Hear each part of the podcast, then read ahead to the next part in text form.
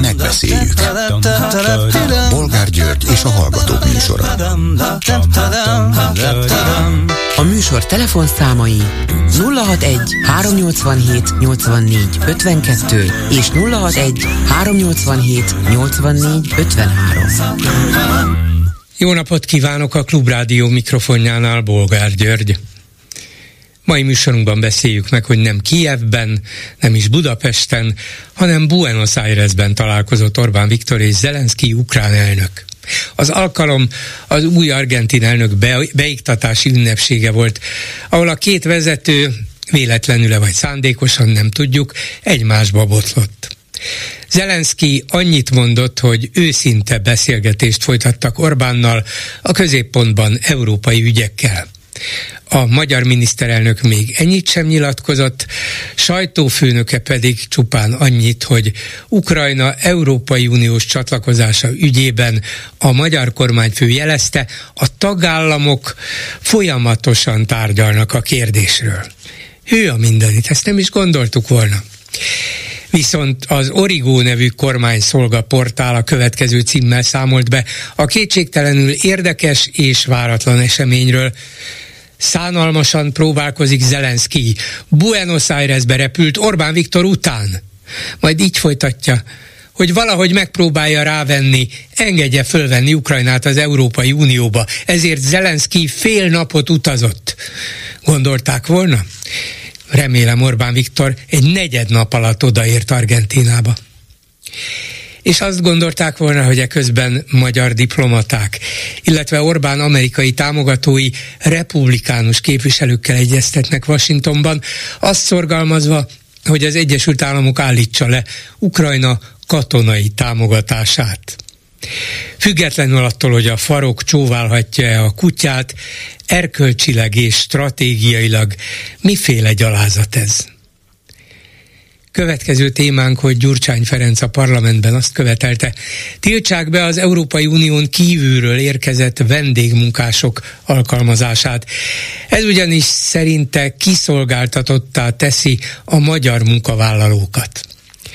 Lehet, hogy a szavakban migráns ellenes kormány a fű alatt liberálisabb, legalábbis ebben a kérdésben, mint az ellenzék? Mit szólnak ezen kívül ahhoz, hogy néhány év alatt 19 milliárd forintos vagyont halmozott föl Szalai Bobrovnicki Kristóf, honvédelmi miniszter, és ezzel a száz leggazdagabb magyar közé került. A szemérmetlenségnek nincs határa, ráadásul nincs is semmiféle kockázata. Mi a véleményük továbbá arról, hogy népszavazást kezdeményezett az aktív eutanáziáról Karsai Dávid, Dániel és a Momentum? Vajon engedik-e, hogy a nép kinyilvánítsa a véleményét? És vajon a nép akarna-e élni ezzel a jogával? Végül beszéljük meg, amit a híreinkben hallhattak, hogy állítólag már be lehet jelentkezni az újfajta Covid oltásra. De erről továbbra sincs hivatalos bejelentés, nincs tájékoztatás, és ha valaki mégis próbálkozik, a regisztráló rendszer nem mindig fogadja be a jelentkezését. Mi ez a tehetetlenkedő titkolózás? Mi van mögötte? Telefonszámaink még egyszer 387 84 52 és 387 84 53. Halló, jó napot kívánok! Üdvözletem, Bolgár úr, Norbert vagyok. Parancsoljon. Kezdeném a legelején, én nem a aktuális témákat, de annyira felzaklató az aktuális téma, na mindegy, elkezdek diskurálni. Amit a hírekben hallottam, hogy a mentelmi jog, most mm, nevessek, de egyébként ez szerintem a Fidesz visszek szánta. A Fidesz nem viccel. Sok, mi, sok minden, ugye, sok mindenhez van érzékük, a humorhoz nincs. Dehogy nem, ez, ez, ez mi, mi legalábbis, mi ezen a álliberális baloldalon mi nevetünk rajtuk. Egyébként sírni, sírni támad a kedvem. Így karácsony előtt mindenképpen sírni támad a kedvem. Mentelmi hoggal ruházzák föl a, a szuverenitás Államvédelmi hatóság az államtitkárját. Igen. Azt a minden szégit. Hát ez, ez jó. És ki lesz az? Hát egy megbízható elvtárs kell, hogy legyen. Aki a szuverenitás legfőbb Bocsánat, bolgár úr, bolgár úr, Igen. nem elvtárs pártkáder. Üm, igen, meg hát az elvekről ne is beszéljünk, úgyhogy nem elvtárs, mert elvek itt nincsenek. Igen, Ócs, jó, igen. Ócska politikai, gazdasági, hatalmi érdekek vannak. És amit itt a felsorolt témák között, hát tényleg nem tudok, hogy, hogy sírjak, vagy nevessek rajta. Ez már annyira abszurd. Ez már annyira abszurd, hogy, hogy és még tűri, mai napig tűri a magyar nép, és tűri. Tűri, tűri, vagy nem tud róla, vagy nem ismeri ezeket az eseményeket, vagy ugye itt van ez a, ez a Zelenszky-Orbán találkozó Argentinában, és Argentina. akkor elolvassa a legolvasottabbnak számító totál kormánypárti, még a kormánypártnál is kormánypárti origó tudósítását, ugye aminek az a címe, szánalmasan próbálkozik Zelenszky, Buenos Airesbe repül Orbán Viktor után, fél napot képes utazni, hogy rávegye őt arra, hogy engedjék be már Ukrajnát az Unióba.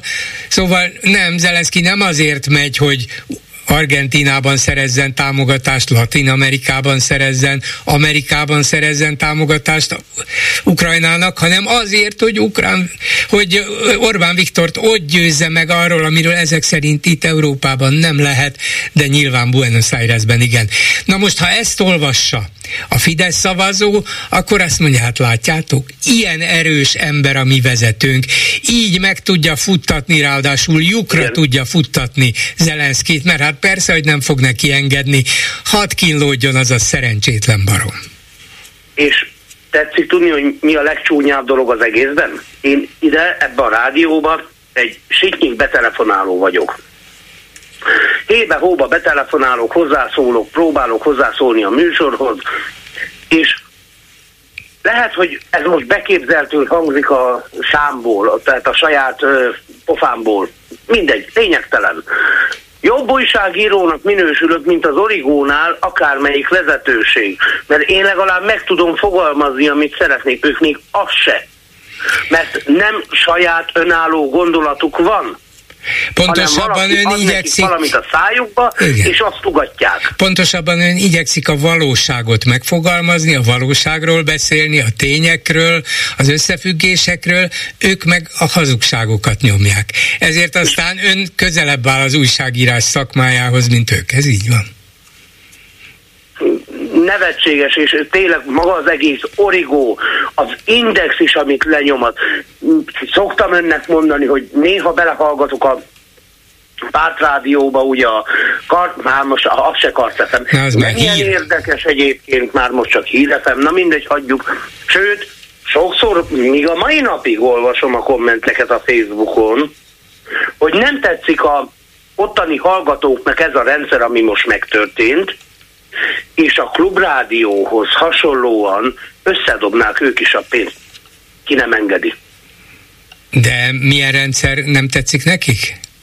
Az ugye, hogy már most hírefem hogy megszűnt a ja, ja, ja, értem, hogy a karc helyett csak hír lett, hogy kvázi a Hír TV alá nyomták Így be ezt a van. rádiót. És ugye már most a Hír TV-ből is uh, hát menekülnek az emberek, ez ugye hír volt.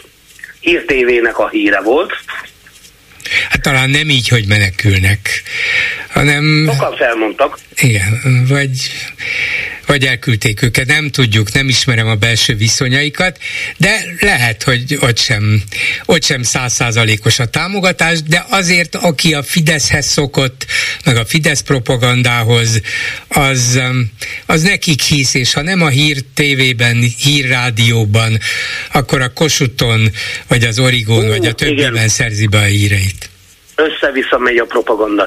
Lenne egy kérdésem önhöz, bolgár úr. Igen. Ez félig meddig személyes. A múltkor a, pont a hírefemen és a hírtévén volt a kedves politológus barátunk. Mit szól Kéri, hozzá? Kéri László? Hát annyira, Kéri László. annyira érdekelt engem is, hogy meg is kérdeztem pont egy hetet tőle hogy miért ment el, azt mondta, hogy hát rengetegszer kérték, végül beadta a derekát, és megnézte, hogy ki ez a riporter, akivel beszélt, az nem látszott különösebben szélsőségesnek, vagy, vagy nem, durvának. A ő nem olyan. Igen, úgyhogy azt mondta, hát miért nem, nem fog ebből, ebből mindennapos, vagy minden hónapos gyakorlatot csinálni, de azt mondta, egyszer kipróbálja. Úgyhogy ezt mondom, én elvileg abszolút támogatnám azt, hogy beszélnünk És azt tudni, hogy az önneve is fölmerült? Igen, végignéztem azt a beszélgetést. Ott... És ahhoz mit tetszik szólni, hogy amiket nyilatkozott az önnevéről? Hát az igyekezett tárgyszerű lenni, Kéri Laci. Megkérdezték, ugye egy mondatban kellett kvázi válaszolni egyes emberekről, és bedobott egy nevet a műsorvezető, meg válaszolt, és azt mondta, hogy hát én mármint hogy bolgár, igyekszik a nyugati, vagy Nyugathoz, főleg amerikai... Igen, igen, nem, nem, hogy az nyugati vagy amerikai újságírási sztenderdekhez ragaszkodni és azokat követni itt Magyarországon, de hát ez itt nem igen lehetséges. Ez nem lehet. Igen. igen. Hát tulajdonképpen ebben igaza van, én változatlanul ragaszkodnék hozzájuk, meg abban is bízom, hogy ez előbb-utóbb lehetséges lesz. Attól, hogy a Fidesz mindenre ráült, mindent felborított, és mindenkit majdnem megőrített, ettől még a tényekhez, a valósághoz szerintem egy újságírónak ragaszkodnia kell. Ez nem amerikai vagy nyugati bűnös szokás, hanem ez, ez a normalitás volna, úgyhogy igyekszem normális lenni. Mit is mondott Orbán Viktor annak idején, hogy a nyugat felé kell mozdulni, és most meg Hát Annak már pávatáncról is beszélt meg. Félázsiai, származ... Félázsiai származékok vagyunk itt kelet és nyugat között, ebből csinál úgy látszik politikát. Ez már nem pávatánc, ez, ez tovább megy szerintem. Olyan élőlény nincs ezen a föld nevű bolygón, amilyen táncot ő eljár. Ez igaz. Köszönöm szépen, hogy hívott, viszont Köszönöm hallásra. szépen. Szép estét, viszont hallásra. A telefonnál pedig Tüttő Kata városüzemeltetésért felelős fővárosi főpolgármester helyettes. Jó napot kívánok! Szép jó napot kívánok! Azt írja nem a magyar nemzet, hanem a népszava. Népszava. Hogy népszava, egymás minden. után áznak be a több mint 200 milliárdért felújított hármas metró állomásai, úgyhogy a népszavának hajlamos vagyok hinni, aztán a BKV vezetése is elismerte, hogy ez így van, de hát ön, mint város üzemeltetésért felelős főpolgármester helyettes, mikor tudott erről, vagy mikor tudta meg, hogy itt van ez a kellemetlen és elég látványos probléma? Hát ugye ez, ez a probléma régebb óta fennáll. Uh, nyilván most azért az elmúlt hetekben hihetetlen mennyiségű csapadék esett Budapestre. Ugye amikor beszélünk mindig erről a véghajlatváltozási alkalmazkodásról, akkor ugye ez egyik legfontosabb eleme Budapesten, hogy néha semennyi eső nincsen, nagy szárazság van, máskor megleződül egy havi csapadék mennyiség, és az infrastruktúrát nem szélsőséges időjárási körülményekre építettük, és egyébként nem is lehet. Nem lehet a szélsőségekre megépíteni, mert egyrészt elképesztően ba kerül, és ezek a szélsőséges események is változnak. Ugye metró felújítás történt, nem egy újjáépítése, nem egy új metró épült. Ez, az, ez a metró úgy épült meg annak idején, hogy nem lett teljesen leszigetelve ugye olyan, olyan talajban dolgoztak, építették, ahogy rengeteg víz. Nem csak ugye ez a sok víz, ami le is esik, bekerül a talajvízbe, már annak idején is, szerintem akik részt vettek a Arany János utcai metróépítésénél, meg akik akkor követték az eseményeket, ez egyik legfőbb kérdés volt, hogy oké, mit kezdjünk a talajvízzel, ami a csapadékkal együtt, a Duna vízszintjével együtt folyamatosan mozog, mi történik, ugye amikor tervezték a felújítást akkor ugye azt vették figyelembe a tervezésnél, ahol meglévő problémák vannak. Csak ugye azt kell látni, hogy nem mozog a víz, ha az egyik helyen az ember lezárja, egy bármelyik másik helyen felbukkanhat. Persze el lehet mondani, hogy akkor miért nem lett az egész megcsinálva. Na mondja, hogy miért? Mert, mert ha hát- meg lett volna, akkor a 217 milliárd helyett 417 milliárdba került volna, vagy nem mi? Akar, igen, tehát nem akarok olyan számot mondani, ami nem igaz, de nyilvánvalóan sokkal többe került volna. Ugye, mert Tardós István is azzal a problémával szembesült, amivel itt mi is minden nap, hogy a fővárosi önkormányzatnak már akkor sem volt elegendő saját forrása ahhoz, hogy saját maga a leges legfontosabb közösségi közlekedési vonalát megcsinálni. Ugye a hármas metró felújítását Tarlós István is már úgy tudta egyáltalán elindítani, hogy az nagyrészt Európai Uniós támogatásból valósult meg, és állami támogatással. Gyakorlatilag a fővárosi önkormányzatnak a legfontosabb közösségi közlekedési vonalára saját pénze már tíz évvel ezelőtt se volt. És, és kompromisszumokat kellett kötni.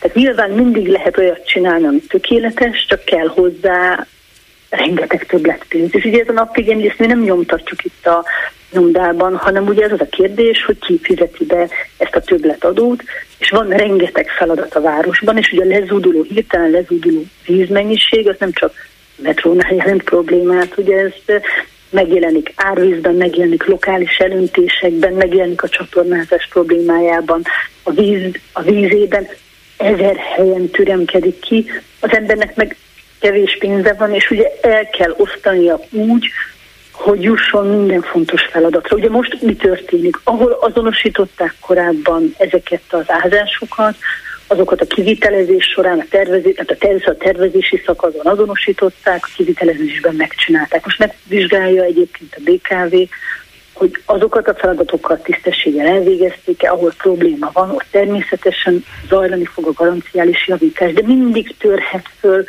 új helyen probléma, akkor ott meg kell vizsgálni. És nyilván van egy két része, ugye van a, a, a, az állomások, és nyilván vannak az aluljárókban is, ugye a kapcsolódó aluljárók nem lettek felújítva, mert arra már nem maradt forrás. Tehát nyilván itt egy, fel, egy aluljáró felújítási program is még várat magára, hova ezeket majd be kell tervezni.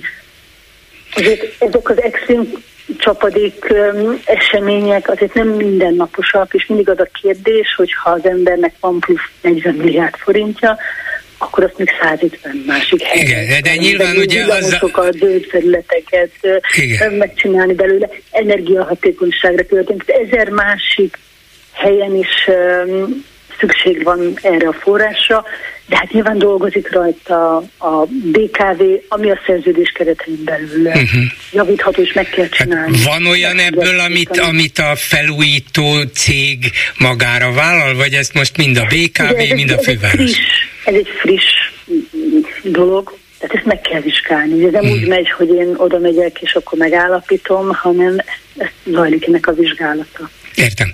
És hogyha, ugye azért ezek azért kellemetlen dolgok, mert bár nem dől össze sem a világ, sem a metró szerencsére, de hogyha az emberek akár az aluljáróba, akár az állomáson víztócsákkal, vagy csorgó, lecsorgó vízzel találkoznak, akkor azt mondják, a fenébe. Ezért volt zárva ez a metró éveken keresztül, ezért csinálták ezt meg, hogy én itt kikerülgessem a pocsolyákat. Hát micsoda rendetlen munka ez. Ha otthon felújítom a lakásomat, és utána elkezdene ömleni a víz, akkor bezzeg. Szóval nagyon egyszerűen lefordítják az emberek a saját mindennapjaikra. Én, én is ezt teszem, ugye, de mindannyian így élünk, én is, ugye, én is ugyanígy szoktam nézni a világot. Persze, csak ugye általában azért az igazság az árnyalatai azért nagyon-nagyon széles skálával írhatóak le. Persze, mindig azt szoktam erre mondani, de csak pénzkérdések.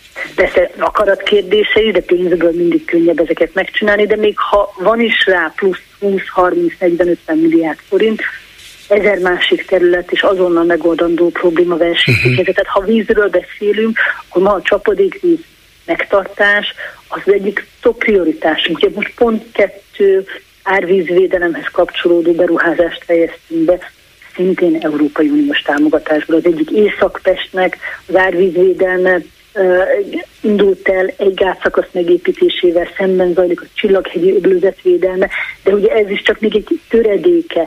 De nem volt árvíz 2013 óta, de nem, de igazi nagy árvíz. De ugye bármikor ez megtörténhet. És akkor mindenki mondhatja, hogy de hát eltelt tíz év. Igen. És nem, csináltak semmit, semmit, ugye? Igen. A politika, vagyis a politikusnak dolga, hogy ezeket elviselje, de azért aki aki akarja érteni a valóságot is, mert persze az ember a dühét ki kell, hogy adja, én megértem, és én is így reagálok.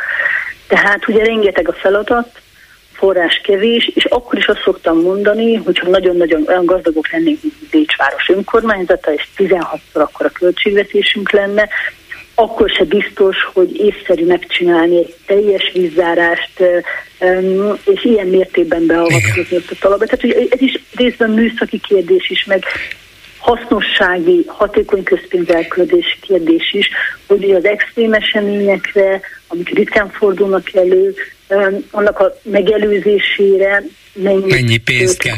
Megkérdezte azt, igen. Az végén, ugye ezt nekünk kell Nekem, igen, és máshonnan elvenni. Megkérdezte azt a műszaki szakemberektől, hogy, hogy ezeknek a mostani vízbefolyásoknak, szivárgásoknak van-e olyan következménye, ami, ami sokkal többet árt, vagy rövid időn belül rombolja azt a hatalmas felújítást, amit elvégeztek az előző években, vagy ezek általában olyanok, hogy lehet ezeket konkrétan helyben kezelni, és akkor nem lesz komolyabb következményük. Azért nem akarok most általánosítani, mert egyenként ugye nem egy helyen történt, és nem nincs feltárva, hanem ugye több helyen történik, és folyamatos a feltárásának a vizsgálata, ezekről jelentések készülnek, tehát itt azért nagyon komoly szakemberek, mérnökök foglalkoznak ezzel, és nekik mind ugyanaz az érdekük, hogy a hármas metró, ami a ország legforgalmasabb közlekedési vonala, napi fél millió embert szállít, mindig el szoktam mondani, több utas szállít, mint a MÁV az ország egész területén. Az a célunk, mint hogy ez a metróvonal, ez működjön, mert enélkül Budapest nagyon-nagyon nehezen működik hogyha amikor átvettem, mikor volt már lassan négy éve, igen, négy éve átvette a, a tisztségét, és, és ön lett a felelős a város üzemeltetéséért, akkor végig tárgyalta emlékei szerint, hát az se biztos, hogy erre feltétlenül emlékeznie kell, mert négy éve volt, szóval, hogy szóba került ez akkor, hogy lehetne egy olyan metrófelújítást csinálni, ami aztán tényleg az első, első beton elemtől kezdve az utolsóig mindent rendbe hoz, mindent szigettel, tökéletes véde. Értem a kérdést, Igen. azért szakítom félbe, mert ugye én már úgy vettem át a városüzemeltetési területet, hogy gyakorlatilag aláírt szerződés, tehát Igen. nem is az aláírt szerződés a lényeg, addigra kész tervek és engedélyek voltak. Ugye a metrófelújítás nem úgy zajlik, hogy én ma kitalálom, és holnap valakinek kiesik, hanem megnézzük, mi a cél, meg kell rendelni terveket, ezeket engedélyeztetni kell ezer hatósággal, ez egy több évig tartó folyamat, és utána jön a kivitelezési rész, és akkor kiderül, hogy mennyi pénz van.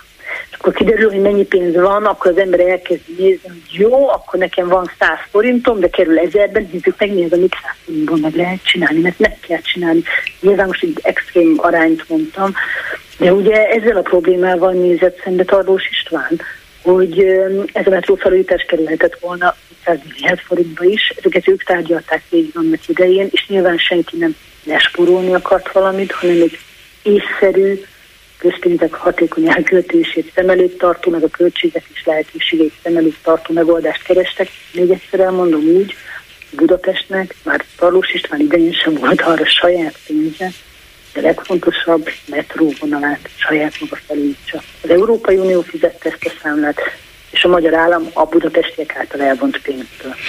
Igen, és a főváros nem elverte, még Tarlós idején sem, előkerült meg utána a sem. metró kocsiknál is, amikor az a, az a döntést meghozta a magyar kormány Budapest helyett, hogy nem új metró szerelvényeket vásárol Budapest, hanem felújítja a meglévőket.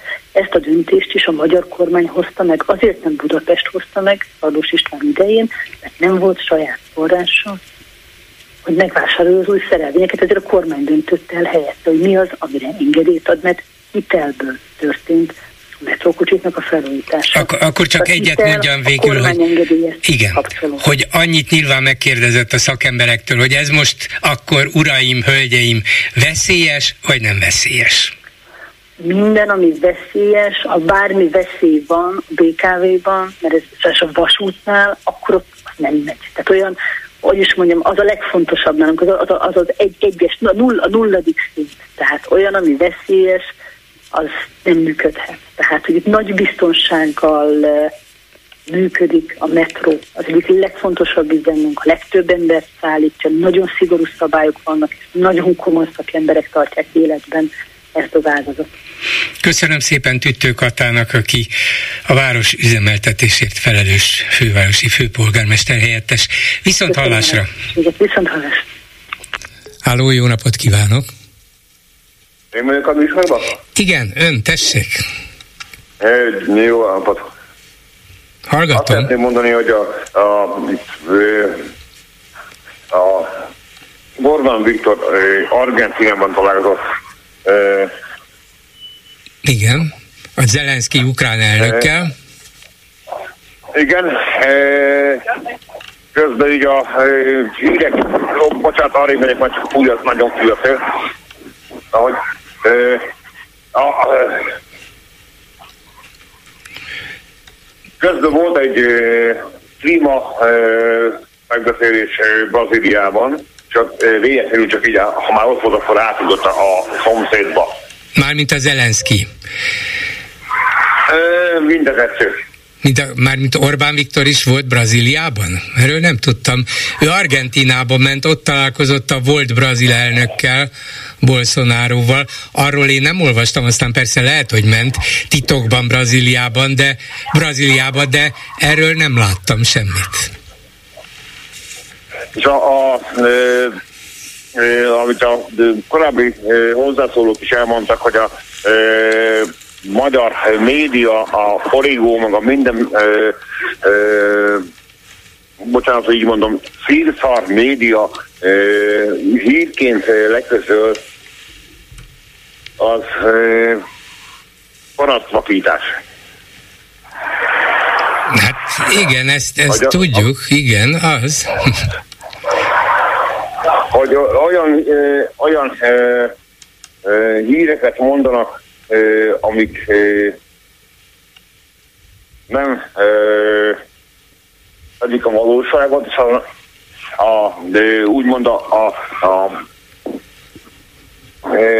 hétköznapi magyar ö, tér és rádió hallgatók nem ö, ö, nincs, akik nincsenek a, a interneten és... Persze, nincsenek tisztában különböző... azzal, hogy mi történik, és megkapják ezt ilyen, ilyen nagyon...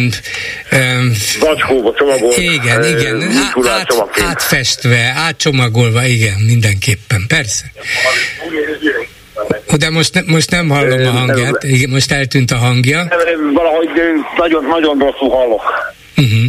Én nagyon, na, nagyon rosszul hallom a rádiót most például, nem tudom miért. Hát most a telefont kell hallania, engem a telefonjában, de ha nem hall, akkor baj, de mondja, fejezze be nyugodtan. Bocsánat, be kell fejezem, mert nagyon abszolút nem hallom. Jó, rendben van, köszönöm szépen. Viszont hallásra. Hallásra. A vonalban pedig Bedő Dávid, országgyűlési képviselő, a Momentum frakcióvezető helyettese. Jó napot kívánok! Jó napot kívánok, jó estét! Népszavazást kezdeményezett Karsai Dániel, az ismert gyógyíthatatlan betegségben szenvedő alkotmányjogász és ügyvéd, valamint a Momentum arról, hogy engedélyezzék az aktív eutanáziát. Ez egy logikus és tulajdonképpen egyszerű kérdés, ráadásul olyan kérdés, amiben a legegyszerűbb, a legnormálisabb, a legtermészetesebb volna megkérdezni a társadalmat, hiszen végül is ez aztán közvetlenül minden egyes emberre, minden egyes ember életére tartozik. Hát miért ne ők döntsenek erről? De látnak-e ebben az egyébként nagyon természetesnek látszó népszavazási kezdeményezésben bármi esélyt? Egyrészt gondolják-e, hogy össze lehet gyűjteni a szükséges aláírásokat, másrészt, hogyha igen, akkor a Fidesz hagyja-e, hogy ezt lebonyolítsák? Így igaz, szerintem egy nagyon szép felvezetőt mondott ehhez az egész témakörhöz. Mi is azt gondoljuk, hogy ez egy olyan kérdés, amiben a társadalomnak igenis beleszólást kell biztosítani. Sajnos az elmúlt 13 évben azért azt láttuk, hogy egyre kevesebb olyan meghatározó politikai, vagy nem is feltétlenül politikai, de társadalmi kérdés van, amiben a társadalomnak kikérik a véleményét. És nyilván a nemzeti konzultációkat nem számítom ide, mert az nem gondolom, hogy valós társadalmi egyeztetés lenne, És ez tényleg egy olyan meghatározó kérdés, ami rengeteg embert érint. Mindenki, a legtöbb magyar ismer olyan embert, legyen az rokon, vagy barát, ismerős, aki esetlegesen gyógyíthatatlan, rengeteg szenvedéssel járó betegségben szenved, és, és pontosan ezért hívtuk meg két héttel ezelőtt Karsai Dánielt is a parlamentben, a napirend előtt arról beszéltem, hogy, hogy a Momentum szabadság pártján áll, és támogatjuk az aktív eutanáziát, támogatjuk a életvégi döntéseknek a szabad meghozatalát. Akkor a kormány ugye úgy válaszolt, hogy egyetemen kiderült a felszólalásából a, a miniszterhelyettesnek, hogy ők nem támogatják ezt a kérdéskört, és természetesen mi tiszteletbe tartjuk, hogy ez, ebben a kérdésben is más véleményen vagyunk, viszont ugyanakkor azt gondoljuk, hogy, hogy ebben a kérdésben, hogyha valamilyen kérdésben, akkor ebben bizony uh, lehetne egy népszavazást uh, rendezni. Ráadásul június 9-én választások is lesznek, most már 2022 óta lehet párhuzamosan választást és népszavazást tartani, így a részvétel is biztosított, és így lehetősége van a magyar társadalomnak, a magyar embereknek kifejezni a véleményüket az életvégi döntések, döntéseknek a kapcsán. Nehéz megsakszolni azt, hogy, hogy a Nemzeti Választási Bizottság átenged egy ilyen kérdést, vagy nem. Sajnos az a helyzet, hogy mint oly sok más elvileg független és demokratikus intézmény, így az NVB is teljesen politikailag megszállás alá került az állampárt által, és rengetegszer hoznak politikai döntéseket. Így, így nehéz, nehéz megjósolni. Azt, abban biztos vagyok, hogy az a két kérdés, amit ma leadtunk, az jogilag rendben van, és mindkét feltételnek megfelel, amelyet az MVB ugye ilyenkor állítani szokott, hogy érthető legyen a jogalkotó számára, és tiszta legyen a választópolgárok számára is, és egy eldönthető igen-nem kérdés legyen. Ennek a két kérdésünk megfelel. Azt meglátjuk természetesen, hogy az MVD hogy fog dönteni ebben a kérdésben, mi nagyon kíváncsian várjuk. Az egészen biztos, hogy amennyiben az MVD átengedi ezt a, ezt a két kérdést, vagy akár az egyik kérdést, akkor a 200 ezer aláírás összegyűjtése Momentum számára nem lesz kihívás. Az egész pártunk azzal indult, hogy 260 ezer aláírást gyűjtöttünk, öt évvel ezelőtt, és azt csak Budapesten gyűjtöttük abban a kérdésben. És ez olyan, szintén egy olyan fontos, meghatározó kérdés a társadalomban, amit rengetegen támogatnak, merem állítani, hogy többsége van a társadalomban eh, annak, hogy legális legyen Magyarországon az aktív eutanázia, így, így az aláírások összegyűjtése miatt nem tartunk amiatt tartunk, hogy az NVB milyen politikai döntést hoz ebben a kérdésben. Mindjárt erre is kitérek, de említette az olimpiai népszavazást, és bár kicsit profánnak tűnik talán az összehasonlításom, de lehet, hogy arról mégis csak könnyebb volt összegyűjteni a 260 ezer aláírást, mert az az emberek életéről szólt, arról, hogy a következő években hogyan befolyásolná egy olimpiai pályázás és olimpiai beruházás sorozat az életüket, mit venne el tőlük, esetleg mit hozna nekik, tehát a mindennapi életüket befolyásoló ügyről volt szó. Itt pedig csak az egyszeri halálukat, amire az emberek nem szívesen gondolnak már eleve. Hát akkor most még gondoljanak arra, hogy kapjam-e meg az önrendelkezés jogát, segítsük-e azokat, akik engem ebben a döntésben támogatni tudnak, ne büntessük-e őket, vagy kicsit bonyolultnak látszik számukra a kérdés, vagy távolinak látszik, vagy olyannak, amiről jobb nem is beszélni, pláne nem szavazni. Nem félnek ettől, hogy ez azért egy, bár látszólag egyszerű és rendkívül fontos kérdés, de olyasmi, amiről az emberek inkább nem beszélnek, és nem szavaznak? Két, két dolog ezzel kapcsolatban. Az egyik ugye, hogy az olimpia az olimpiai aláírásgyűjtés ugye csak Budapesten lehetett gyűjteni, ez pedig egy országos népszavazási kérdés, sokkal több választópolgár uh, írhat alá, ez az egyik dolog. A másik dolog pedig, hogy én, én őszintén azon a véleményem vagyok, hogy ez egy meghatározó kérdés, mint az olimpiának a kérdése. Ez egy meghatározó kérdés, mert az, ez, ez az, emberi, az emberi életről szól, az emberi méltóságról szól, a szabad döntésről szól. Képzelje el csak bárki azt, hogy, hogy az egyik nap eljön az orvostól azzal a hírrel, hogy, hogy egy nap meg fog halni egy olyan betegségben, ami, ami évek múlva, évek múlva fogja, fogja csak a, a, a vesztét okozni, és közben rengeteg szenvedéssel jár, és nem tehet semmit az illető.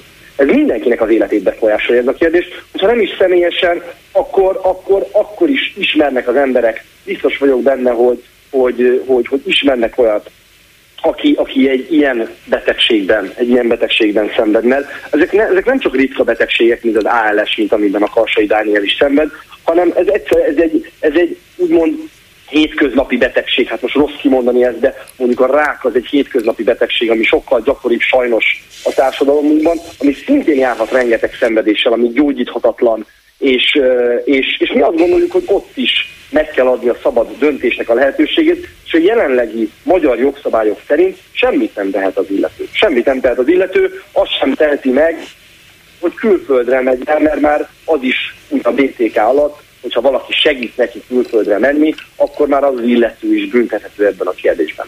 Szóval én őszintén azt gondolom, hogy ez egy sokkal meghatározóbb kérdés, mint az olimpiának kérdése. Az életről szól, a halálról szól, a, a, a szabad döntésről szól, ez, ezek egy társadalmat formáló kérdés, és azt gondolom, hogy a, hogy, hogy a magyarok ezt érteni fogják, és értik most is, és így az aláírások összegyűjtése sem jelentene problémát. Nagy teszt lesz ez mindenképpen önöknek is, meg hogyha a Fidesz végül is engedélyezné, akkor a Fidesznek is, hogy tényleg a társadalom hogyan gondolkozik saját magáról, saját életéről, akar-e véleményt nyilvánítani egy ilyen alapvető kérdésben, vagy sem. De akkor térjünk vissza oda, hogy a Nemzeti Választási Bizottság, amely sokszor a Fidesz kinyújtott karjaként viselkedik, milyen jogi alapot találhat arra, hogy hogy ezt a kérdést érvénytelennek vagy alkalmazhatatlannak nyilvánítsa. Nyilván az önök megbeszélték a jogi szakértőikkel, hogy hú, mik lehetnek itt a buktatók, hogy kerüljük ezeket ki. Szóval mivel érvelhet a Nemzeti Választási Bizottság a várakozásaik szerint, anélkül persze, hogy ötleteket adnának nekik, de ötletekben szerintem kifogyhatatlanok, úgyhogy ettől nem kell félni. Van-e olyasmi, amitől tartanak, hogy na biztos ezt fogják nyomni, és ezzel próbálják majd visszadobni a kérdést.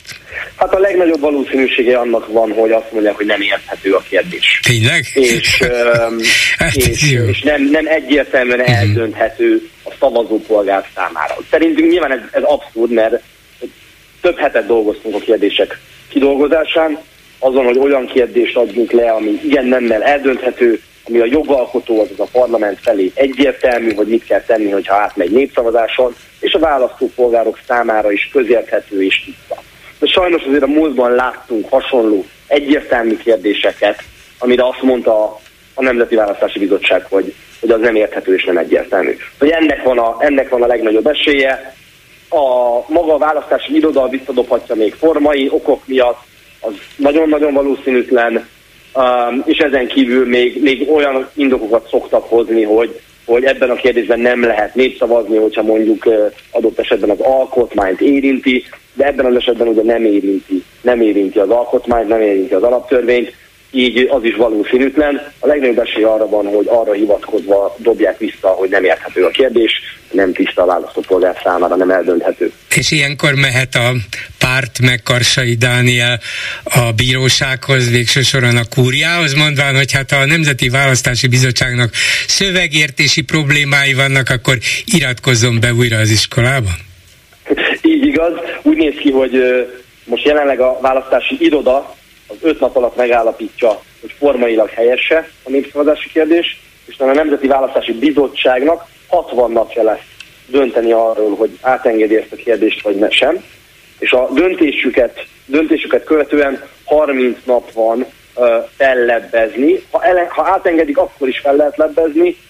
Sajnos szoktak is amúgy magánszemélyek ilyen esetekben de ha nem engedi át, akkor is fellebbezhetünk. Ebben az esetben a kúriához kerül a kérdés, és, és akkor a kúria hoz döntést róla, és a kúria döntését is fel lehet, fel lehet lebbezni, az pedig az alkotmánybírósághoz kerül.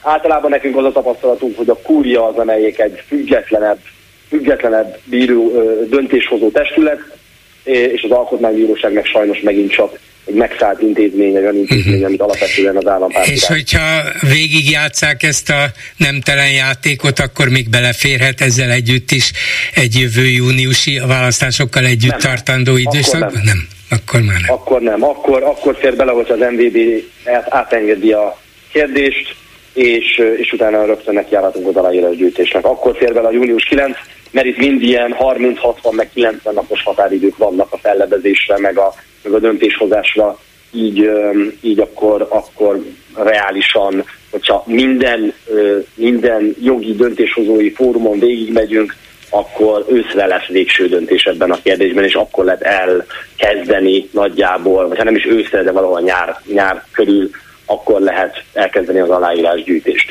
De természetesen mi annak is örülünk, hogy szóval mi azt szeretnénk, hogy ez eljusson a népszavazási fázisig, nekiállhassunk az aláírás aláírás gyűjtésbe, mert azt gondoljuk, hogy független attól, hogy most a választásokon egy napon tartjuk, vagy attól külön, ez egy fontos és meghatározó társadalmi kérdés, amiben, amiben jó lenne, hogy elindulna egy, egy értelmes diskurzus. Köszönöm szépen Bedő Dávidnak, a Momentum frakcióvezető helyettesének. Viszont hallásra! Viszont hallásra! Háló, jó napot kívánok! Jó napot kívánok, Bolgár úr, én Tomcsik József vagyok, és a Kassai Dániel félreügyhöz szeretnék hozzászólni. Igen. Azért azt hozzátenném, mert hallgattam ideig a beszélgetést, hogy az olimpiáról való döntés és a jelenlegi aktív eutanáziáról való döntés között azért egy nagyon fontos különbség van. A, az aktív eutanázia az csak egy lehetőség. Ha valaki nem tudom jól hallani engem? Igen, abszolút jól. Jó, tehát ha valaki nem akar ezzel élni, és semmi akadálya, hogy ezt tegye, akkor rá ez nincs hatással, míg az olimpiai döntés azért az tulajdonképpen mindenkire hatással gazdasági szempontból. De ez csak egy mellékes szál volt. Azzal kezdeném, hogy én nem vagyok vallásos. Na most ez olyan lényegtelennek tűnik, magán, véleményem szerint magánügy, hogy valaki vallásos vagy nem vallásos. Azért kezdem ezzel, mert felháborítanak tartom, hogy kormány szinten egy törvényjavaslatot azzal próbálnak negligálni, hogy ez vallási előírásokat és vallási nézeteket sért. Tehát most akkor kirekesztjük azokat az embereket, akik lehet, hogy talán még többségben vannak, a, egy olyan jelszóval, hogy a vallás vallási előírásokat megsérti, és ezért, ezért nem támogatunk egy olyan törvényjavaslatot, ami egy lehetőséget adna, és senki nem mondta, hogy a vallásos emberek éljenek ezzel a lehetőséggel. Minden tiszteletem a vallásos emberekért, vagy a, a vallásos emberek felé. De nem kényszeríteni rá, se, rájuk senki egy ilyen népszavazás pozitív eredménye esetén sem, csak az elvi lehetőség így, így volna van, meg. Így van, tehát azt akarom mondani, hogy nincs rájuk ö, negatív hatással, hiszen őnekik senkinek, sőt senkire nincs, hiszen ez csak egy lehetőség. A, most a, a vallástól egyébként mondjuk az a véleményem, hogy ideológiai csoportokat úgy megkülönböztető, hogy valaki vallásos, a másik nem vallásos, és a vallásos embereket jelen gazdasági helyzetbe több milliárd forinttal támogatni az egyházat, különféle egyházi intézményeket, építkezéseket, támogatásokat. Ilyen alapon én azt mondom, hogy akkor az ateisták, mint, mint ideológiai csoport, tessék engem is ugyanúgy támogatni különféle gazdasági előnyökkel, mint ahogy a vallásos embereket teszik. Hát De akkor, mindegy. Akkor kéne egy, atei, kéne egy ateista egyházat alapítani. Hát körülbelül. körülbelül több, millió taggal, több millió taggal, és akkor talán bevett, bejegyzett egyház is lesz belőle, ateista egyház.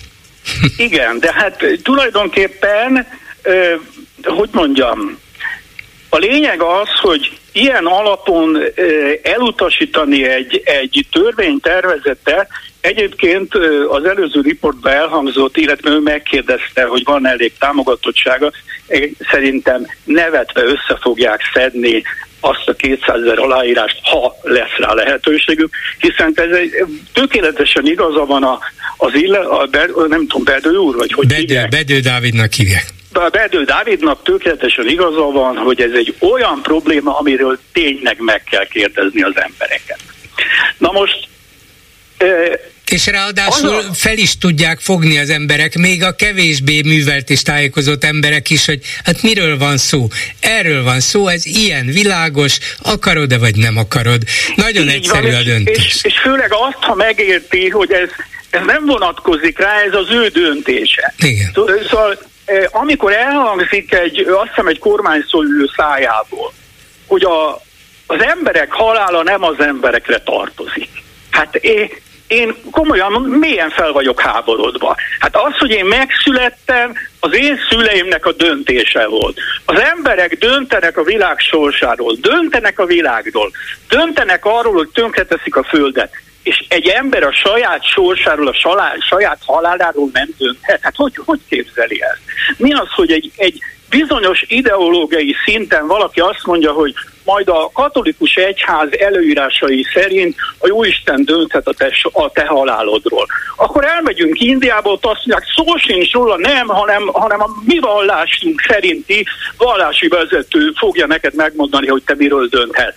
De ha elmegyünk, mit tudom én, muzulmán országokba, ott meg egész mást fognak mondani. Tehát a vallás ez körülbelül ennyire látszik, hogy egységes vallás az annyira van, hogy semennyire, tehát jó, a vallásról csak ennyi. De a lényeg az, hogy ez, hogy, hogy egy vallási, gondolja végig, engem ateistát mikor hívnak meg mondjuk egy zsinatra, és azt mondják, hogy hát szóljon már hozzá, hogy most vallási törvényeket akarunk alkotni, vagy szabályokat, és most megkérdezzük az ateistákat. Hát én, én ilyet még nem hallottam, de, de azt hiszem nem is fogok hallani.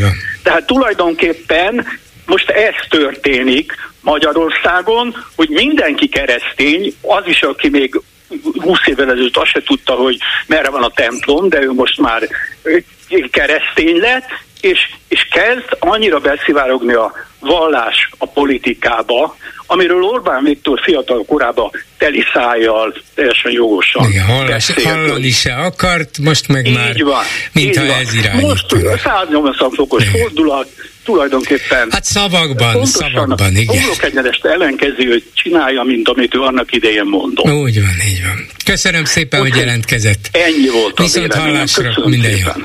Viszont hallás. Háló, jó estét kívánok. Jó estét kívánok, én Langanna vagyok. Igen, parancsoljon. Köszönöm. Arról szeretnék beszélni, hogy hétvégén néztem a CDF adását, egy nagyon kedves és menet közben nagyon megrendítő műsor volt. Egy Herzfölkinder, egy szíva gyerekekért adománygyűjtő műsor volt. Az volt a legmegrendítőbb része az egésznek számomra, amikor Ukrajnáról volt szó, az ukrán gyerekekről. Ahogy és amit megmutatott ez a televízió műsor, szüleit elvesztő gyerekekről szólva, és ahogy a, a németek, illetve hát nem csak a németek, hanem mások is adományoztak, és ahogy mindezt megmutatták nekünk, tényleg az ember bele remegett és megrendült tőle. Most azon gondolkoztam én, hogy miért megy az Zelenszky Argentinába, biztos meghívták. Én nem tudom, hogy kell mennie.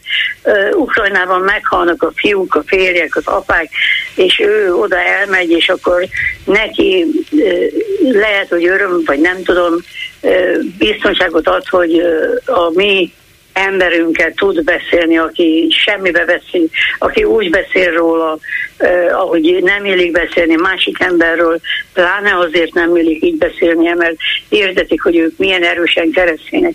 Szóval ezt nem értem. Nem, nem, nem Orbán miatt ment el Buenos Airesbe, még ha az Origo ezt állítja is természetesen, hanem nyilvánvalóan azért Argentina bármennyire katasztrofális állapotban van, mégiscsak egy 45 milliós ország, és fontos az, hogy például az, argentin, az új argentin kormány támogatja-e Ukrajnát, részben szavakkal, részben valami mással is, és, és az oroszok ellen van-e. Úgyhogy Zelenszkinek minél több helyről kell mindenféle támogatást összegyűjtenie, nem Orbán Viktorral akar találkozni. De ha már ott voltak mind a ketten, akkor nyilván néhány szót váltottak. Ezek szerint nem volt értelme, mert Ciártó Péter, aki nyilván tisztában van azzal, hogy mi hangzott el Buenos Airesben, már is közölte Brüsszelben, hogy kizár dolog, hogy mi hozzájáruljunk az uniós csatlakozási tárgyalások elkezdéséhez. Értem. Én nem is egészen úgy gondoltam, ahogy talán tetszett érteni, illetve ahogy fogalmaztam, hogy az Orbán Viktor miatt nem is tudom, hogy találkozik. Én egyszerűen azért, hogy ott hagyja az öveit egyedül otthon, mint államelnök. Én nem mennék el, ha életben. Megy, megy Washingtonba is, bocsánat, megy azt hiszem, úgy tudom, Washingtonba is, és az életbe vágó. Tehát ha valami miatt el kell utazni a külföldre, akkor az az, hogy az amerikaiakat megpróbálja megint felrázni, az amerikai politikai vezetőket, hogy Ukrajnának életbevágó szüksége van az amerikai támogatás folytatására, különben le kell, hogy tegyék a fegyvert. Ezt tudják persze az amerikaiak maguktól is, de ha ott van az ukrán elnök, talán mégis könnyebb érteni a szóból. Értem. Én egyébként Ukrajna mellett állok, és a tegnapi vagy tegnap előtti műsor a gyerekekről az abszolút elkötelezett, amit ott és a német adóban láttam velük kapcsolatosan a mindenüket elvesztett gyermekekről, akik mindenáron haza akartak menni, vagy haza akarnak menni. Tényleg ez volt az egyik, amit mondani szerettem volna. Ja igen, és még annyit, hogy Ukrajnában, itt a Kárpátalján van egy Varga Sándor nevű magyar tanár, Nagy Dobronyban. Polgár úr egy olyan remek ember, én csak a Facebookról ismerem, verseket oszt meg, és a magyar ünnepeket követve csatlakozik ahhoz, hogy mutassa meg, hogy Nagy Dobronban, a gimnáziumban és általános iskolában hogyan ünnepelnek. Olyan március 15-ét rendeztek, ami nálunk a legtöbb iskolában szóba se jön, úgyhogy én nem mondanám azt, hogy a mieink ott Kárpátalján elszakadnának, vagy annyira bántanák őket, hogy ne csinálhassanak nemzeti, vagy a nemzetet érintő megemlékezést. Másik téma, ami bolgár úr érdekel minket, hogy mi győrsokszoniak vagyunk, és éppen ma egy ismerősöm írta, hogy még nem kapta meg a Nemzeti konzultációs az, éveket? Az, az. Igen, és mi se kaptuk meg. Tényleg? És az, aki, az, igen, nem, nem kaptuk meg is. A házban mi tudjuk, hogy ki melyik oldalon áll, és az senki, akik a másik oldalon állnak, így mondjuk, akik a uh-huh. hivatalos vonalat támogatják, ők se kapták meg. És, Tehát a, Fide- a Fidesz nevében kérek bocsánatot. Ne, ne, ne tessék bocsánatot kérni bolgárul, és nem is nagyon akarjuk én csak az, mert arra gondoltunk, hogy a visszatartott éveket esetleg felhasználják maguknak, és ezt nem uh-huh. szeretnénk semmiképpen sem. Hát bármi megtörténhet, mert abszolút lehetetlen ellenőrizni, hogy mit csinálnak. Lehetetlen. Tehát bár, bármikor mondhatják azt, hogy kiküldtünk 8 millió ívet, visszajött belőle 3 millió 450 ezer 232, ki tudja ezt ellenőrizni? Hát ugye egy népszavazásnál vannak szavazatszámlálók, vannak olyanok, akik ezt összesítik, leteszik az esküt, hogy az igazat, és nem, nem csalnak, nem hazudnak.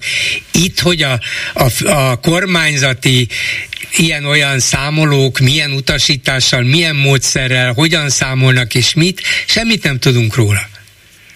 Igen, mert az az ismerősöm azt írta a Facebookon, hogy ő se kapta meg, és csak azért aggódik, nehogy felhasználják politikai uh-huh párt, politikai célokra, célokra a maguk céljára. Én tudom, hogy ő kire gondolt, és amit mondani akarnék, mi az a hangnak szerettük volna leadni a magunkét, de nem tudjuk leadni, és nehogy azért csinálják ezt, hogy a hangnak ne legyen meg az egy millió, amit gyűjteni akarnak. Igen. Nézze, hogyha nagyon sok helyre nem megy ki ez, a, ez az ív, ez a kérdőív, akkor azért a sajátjaik is elkezdenek majd értetlenkedni, hogy hát már már bocsánat, én annyira szeretném kitölteni ezt a kérdőívet, na de még mindig nem jött meg, úgyhogy ezt nem nagyon tudják, merik megtenni. Én azt feltételezem, hogy hát még nem, nem működött teljesen olajos, olajozottan a gépezet, úgyhogy itt-ott még lemaradtak, de pótolni fogják, és ön is meg fogja kapni, és aztán mehet az a hanghoz.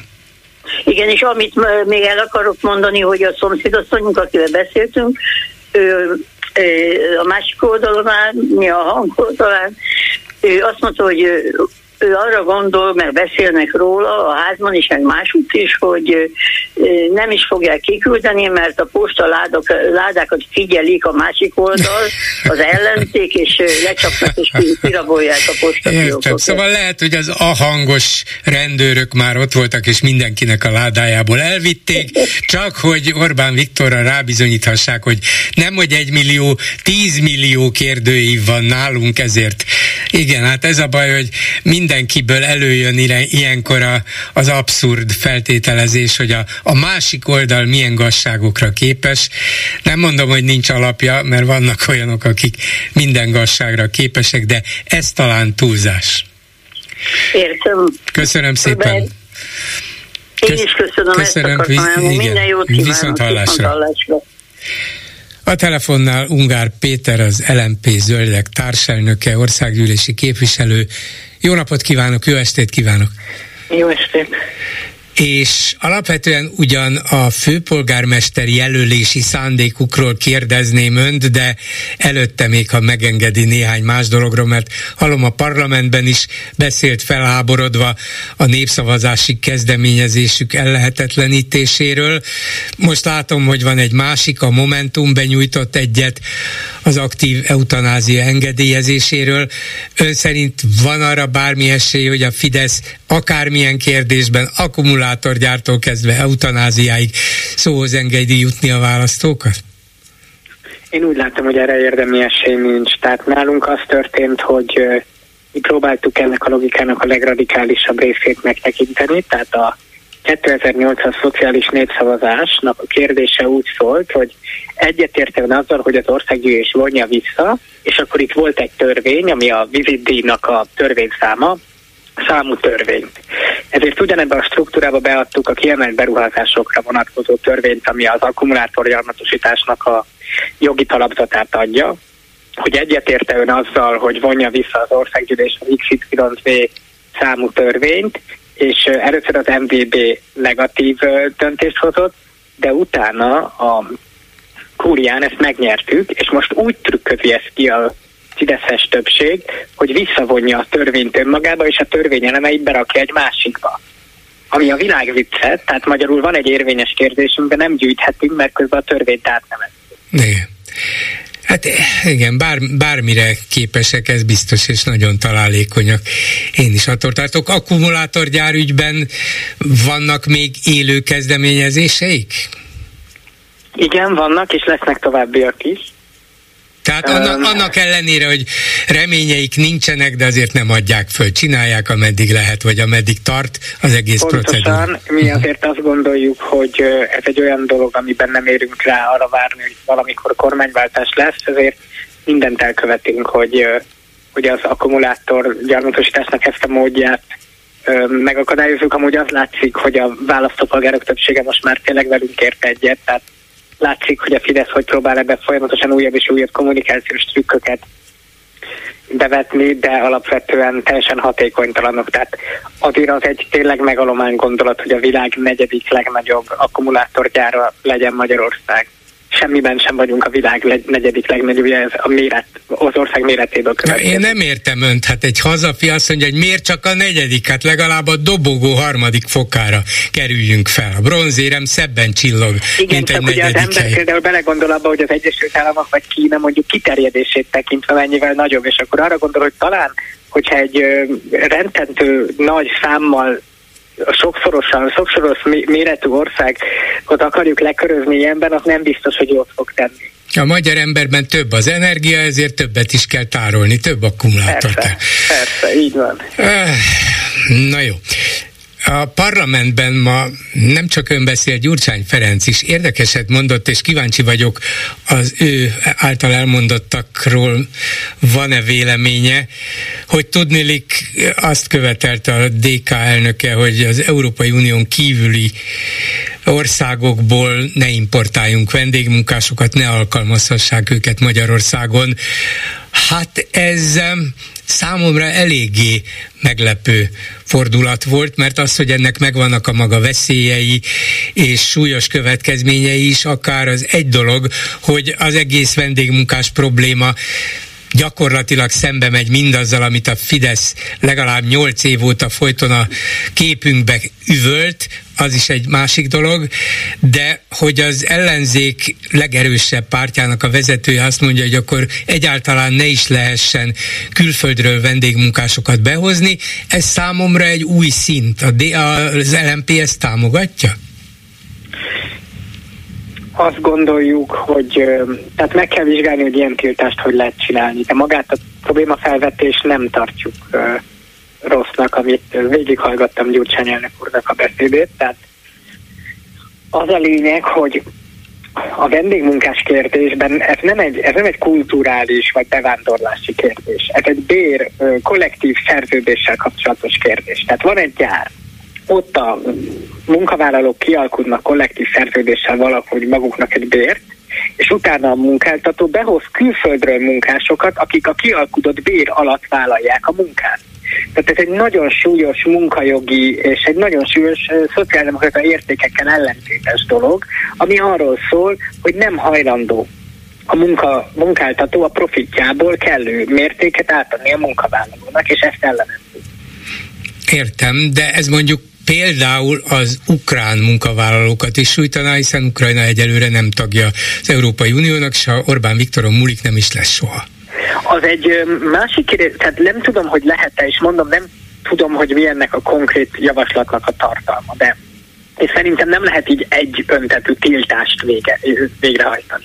De olyat lehet mondani, hogy például azok a cégek, amelyek munkára közvetítéssel foglalkoznak, azoknak mondjuk különböző engedély alapján lehessen ezt csak megtenni, korlátozott számban, korlátozott helyről, tehát nem mindegy az, hogy valahon, és most ez megint nem egy kulturális kérdés, hát Ukrajnahoz képest mi vagyunk az első biztonságos ország, a Fülöp-szigetekhez képest ugye nem, tehát van egy ilyen földrajzi jellegű kérdés is ebben, és szerintem ezek olyan dolgok, amiket valójában föl lehet venni. Persze, és abban meg van igazsága ebben a demokratikus koalíciónak, hogy, hogy azért ha ezt kormányváltás lett volna, és egy ellenzéki pártok által vezetett kormány csinált volna ilyet, hát mit mondana most a Fidesz? Ó, oh. hát arról egy mondjuk egy sok részes, több évados televíziós sorozatot lehetne indítani, hogy mit mondott volna. És mit mondana, hogy haladnak előre az események. Talán valaki megcsinálja ezt a televíziós sorozatot is. Na de, ha azt mondja, hogy van igazsága ebben a DK-nak, akkor azt kérdezem, hogy miért nincs igazsága a DK-nak abban, hogy támogatják Karácsony Gergely főpolgármester újrajelölését a jövő évi választásokra? A, a kérdés nagyon pontos abból a szempontból, mert amikor a Demokratikus Koalíció bejelentette Karácsony Gergelynek a támogatását, akkor mondott egy ilyen Budapest 2030 programot, és ebben mondott egy olyan elemet, hogy hát azért abban kritikus a Karácsony Gergelyel, hogy túl sok biciklisávot csinált Budapesten. Mi ezt nem feltétlenül gondoljuk, hogy így van, tehát amúgy ebben konkrétan se értünk egy demokratikus koalícióval, de gondolom itt arra akar ezzel a kérdéssel kiukadni, hogy egyáltalán hogy merülhet bennünk föl az? Így, erre, igen, karácsony. erre akarok kiukadni. Igen, hogy, hogy, hogy, tehát, eh, tehát hogy merülhet egy pártban föl az, hogy egy választáson jelöltet állít. Én, én, hogy mondjam, nem is értem, hogy ezt a szörnyűséget hogy gondoljuk elkövetni, hogy egy választáson jelöltet állítunk, egyáltalán ez fölmerül, ez teljesen ellentétes minden józan évben gondolat, lévő gondolatra. Ebben önnek igaza lenne, hogyha ez az ország egy normális polgári demokratikus ország lenne, ahol normális keretek között tartják a választásokat, de hát olyan helyzetet alakított ki ez az állampárt, hogy bár lehet bárkinek indulni a választásokon, lehet pártokat alapítani, alakítani, azok elindulhatnak, akár elvileg nyerhetnek is, de gyakorlatilag mégiscsak olyanok a szabályok, a körülmények, a keretek, hogy akkor van csak esélye egy fidesz szemben fellépő jelöltnek, legyen az Vitézi Dávid, vagy Karácsony Gergely, ha többé-kevésbé az ellenzék jelentős erői pártjai összeállnak és egymást segítik. Ez ma így van, ez a realitás, ön is tudja, tehát ha Vitézi Dávid, Dávidot ráveszik arra, hogy induljon, és ő azért egy elég jól ismert és sokak által még ellenzéki körökben is szakmailag értékelt ember, akkor lehet, hogy elvesz 5, 8, 10, 12 százalékot Karácsony Gergelytől, ami jelenleg no-name Fideszes jelölt győzelmét segítheti elő. Igen. Na, tehát kezdjük az elején. Lesz holnap szavazról az országgyűlés, ez a módosítása a fővárosi önkormányzati választásnak. Szerintem egyetértünk szerkesztő úrral abban, hogy pár hónappal az önkormányzati választások előtt módosítani a szabályait, az egy kifejezetten felháborító dolog. Ezt gondolom, ebben egyetértünk. Nincs vita. Ö, zárójel, felháborító volt akkor is, amikor az önkormányzati választások előtt ugyanúgy módosították 14-ben, tehát most ugye az csak, hogy értse a hallgató, pervers módon visszatérnek egy korábbihoz, amit ők vezettek ki. Nem, teljesen abszolút. Hát de ebből, lá, ebből látszik, hogy tényleg csak a napi hatalmi érdekei dominálnak. Tehát, amúgy szerintem a listás rendszer jobb. Mi ezt akkor is gondoltuk, amikor kivezették, tehát akkor elleneztük, hogy kivezessék ezt a listás rendszert, szerintünk ez jobb, de mindegy, mert ennyi idővel előtte nem nyúlunk bele. Ha már belenyúltak, két döntés van. Az új szabályokat nem fogadjuk el, és nem indulunk el a választáson, az önkormányzati bolykotáljuk, vagy elindulunk. Ha jól értem, mindenki Karácsony Gergelyel együtt úgy döntött, hogy elindulunk ebben az új rendszerben. Minden párt ki fogja alakítani, hogy ebben az új rendszerben hogy tudja a saját programját a legjobban képviselni. Én nem gondolom azt, hogy Budapesten fönnáll az a veszély, hogy a Fidesz bármilyen nagyarányú győzelmet magáévá tenne, akkor sem, hogyha több ellenzéki főpolgármester jelölt van. Zárójel már több van, tőlünk függetlenül a jobbik már Tehát nem gondolom, hogy ez a veszély fönnállna. De azért, ha Brenner. Kolománt hasonlítják össze Vitézi Dáviddal, akkor nyilván, és ezt önök is tudják, Vitézinek sokkal több potenciális támogatója van, mint a jobbikos. Erre azt tudom mondani szerkesztő, hogy az LMP több, mint mindig, arra törekszik, hogy jobb jelöltet állítson, mint a jobbik. És ez elég sokszor már előfordult velünk, és ez úgy elő fog fordulni velünk. Tehát ez, ez az egyik. A másik pedig, hogy én arra szeretném ezt a jelöltállítást használni, ha megengedi nekem, hogy budapesti közügyeket emeljünk vissza a budapesti politikába. Tehát én megértettem, amit ön állít, megértettem önnek milyen kritikája van ezzel a rendszerrel, ennek a kritikának egy jelentős részét osztom, egy részét nem, ezt már ezerszer megbeszéltünk, de ezen túljutva. Van egy Budapest nevű város, melynek vannak közügyei, van, van várospolitika. Erről a várospolitikáról kéne beszélni. A jelölt állítás elvileg ezért van. És lehet ezért engem egy naivának hívni, lehet rosszabb dolognak is hívni, de az, ami gondolatunk most, hogy visszahozzuk ezeket az állításokat. Van ez a Mini Dubai nevű rettenet, amit akarnak csinálni. Például szerintem, és ebben szerkesztő úr azt fog előállni, hogy mi ketten leszünk a konzervatívok várospolitikailag, szerintem, meg szerintem ön szerint is, egyszerűen ebbe a városba látképileg felhőkarcolók nem illenek bele. Ez például egy fontos állítás. Ez egy ízlésbeli állítás, de ilyeneken szoktak világvárosokba vitatkozni. Szerintem nem illik bele.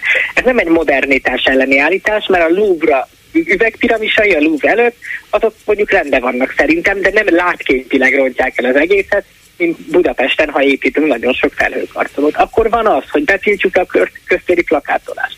Vagy a, van az, hogy lehessen megállni a járdán. Egy nagyon kicsi ügynek tűnik, de ennek is jelentős. Legyen-e dugódi? rengeteg ilyen kérdést föl tudok venni. Nincs elég hely a fiataloknak, hogy szórakozhassanak. Mi fog történni a buli negyeddel? nagyon sok. Miért nincs elővárosi közlekedés? Olyan dolgot elő lehet venni, ami valójában a város közügyeit jelenti. És azt mondja, hogy egy saját jelöltelet, mondjuk egy Vitézi Dáviddal, mindezt jóval plastikusabban, és hát a média figyelmét is jobban megragadva tudnák megcsinálni. Nem döntöttünk még arról, hogy lesz-e jelöltünk. Hmm. Se, arról se döntöttünk, hogy ki lesz az a jelöltünk. Ha holnap megszavazzák ezt a törvényjavaslatot, amit valószínűleg meg, megszavazzák, akkor listás rendszer van. Nem döntöttünk még arról, hogy önálló listát állítunk, de szerintem ez egy jó ötlet alapvetően. Ha önálló listát állítunk, az azt jelenti, az nem jelenti azt, hogy mindenkire ráindulunk, még mielőtt a klubrádió hallgatói elmondják, hogy jó, jaj, itt kilóg a lólá, bla, bla, bla.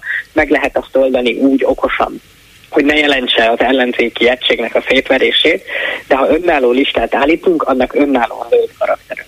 Uh-huh. Ha viszont nem állítanának önálló listát, akkor a főpolgármester jelöltnek is kevesebb értelme volna. Így van, de tudunk úgy is önálló listát állítani, hogy Karácsony Gergelyt támogat. Na, hát akkor most feladta nekünk Csak a re- egy rejtvény. Mondatot, ha megenged, Igen azért az, hogy önálló listát állítunk, ne legyen annyira ördögtől való dolog. A Demszki Gábor úgy volt főpolgármester, hogy külön MSZP meg SZDSZ lista volt végig.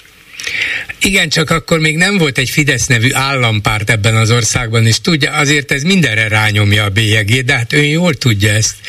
Én úgy, de próbálok úgy élni, mintha ők nem lennének. De ez hogy lehet? Ezt már többször mondta, és nekem mindig ilyenkor kicsit fölszökik magasba, már van is magas homlokom sajnos a szemöldököm, hogy de hogy, gond, hogy lehet úgy élni, hiszen tudja, hogy nem ez a helyzet. Hát próbál úgy élni, igen, jót tennénk magunknak, hogyha nem gondolnánk folyton arra, ami van, de ez van.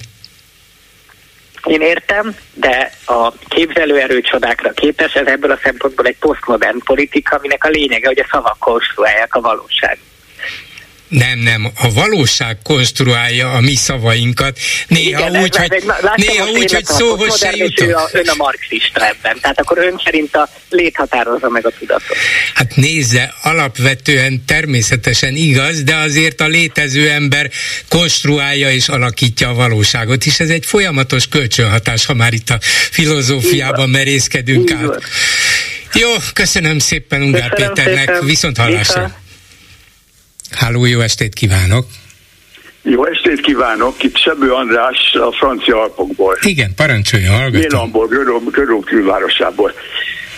Én is úgy csinálok, mint ön, hogy főleg egy pénteki beszélgetésre szeretnék visszatérni, amit utólag hallgattam meg, de előbb egy pár más kérdésről röviden, ami, ami ma erült fel. Az úr, akivel megszakadt a vonal, talán arra célzott, hogy Orbán a szomszédból ment, volt egy ilyen félreértés, hogy Orbán nem látogatott meg más dél-amerikai országot, de ugye Párizsból ment oda, ha jól Igen, tudom. Párizsból ment Argentinába, így van. Talán erre célzott. Az is lehet, igen, nem itthonról, volt. igen. Tessék? Hogy nem itthonról ment Argentinába, hanem talán a Párizs. ezért ért előbb oda, egy kicsit nyugatabbról ment. lehet, igen. Ha már itt tartunk, akkor egy szót ennek a találkozónak az itteni visszhangjáról mondanék. A közszolgálati híradót elejétől végig figyelmesen végignéztem, hát azt is utólag, tehát lehet, hogy valamit kihagytak belőle, de nem volt egyáltalán szó erről a találkozóról, tehát inkább a hiányáról számolhatok be. És ez vajon, ez vajon egy... miért van? Mi, miért van? Hiszen Orbán Viktor ma már egy nemzetközileg közismert szereplő, és azt Párizsban is tudják, hogy hát ő az akadálya például a most napirenden lévő legfontosabb kérdések megoldásának Ukrajnával kapcsolatban. Ha tehát Macron erről, fogadja, igen. akkor az, az egy hír kellene, hogy legyen. Igen, erről arról van szó, tehát Orbán neve nagyon gyakran elhangzik, híres ember itt is, hogy ő akadályozza az európai csatlakozásról való tárgyalások megkezdését, erről van szó, de a találkozóról nem volt szó, és ez lehet, hogy azt jelenti, hogy volt valami titkos záradék, amit még nem mondanak meg. Uh-huh. Hiszen el tudja az ember képzelni, hogy kijönnek a tárgyalásra, és azt mondják, meggyőzött a másik, hát mindkettő ö, elég hiú ahhoz, persze, hogy, persze. Hogy, hogy ilyet nem mondjon. Hát nem, nem tudjuk ugye elképzelni, hogy hogy mondjuk Orbán kijön, és azt mondja, hogy ja, most már meggyőztek, és, és megváltoztattam a véleményemet. Hát így kellett kijönni. Igen, régi tart... barátom Emmanuel, hát most mondta meg nekem, amit eddig, hát sajnos nem jutott eszembe, de most már, igen, igen igazam.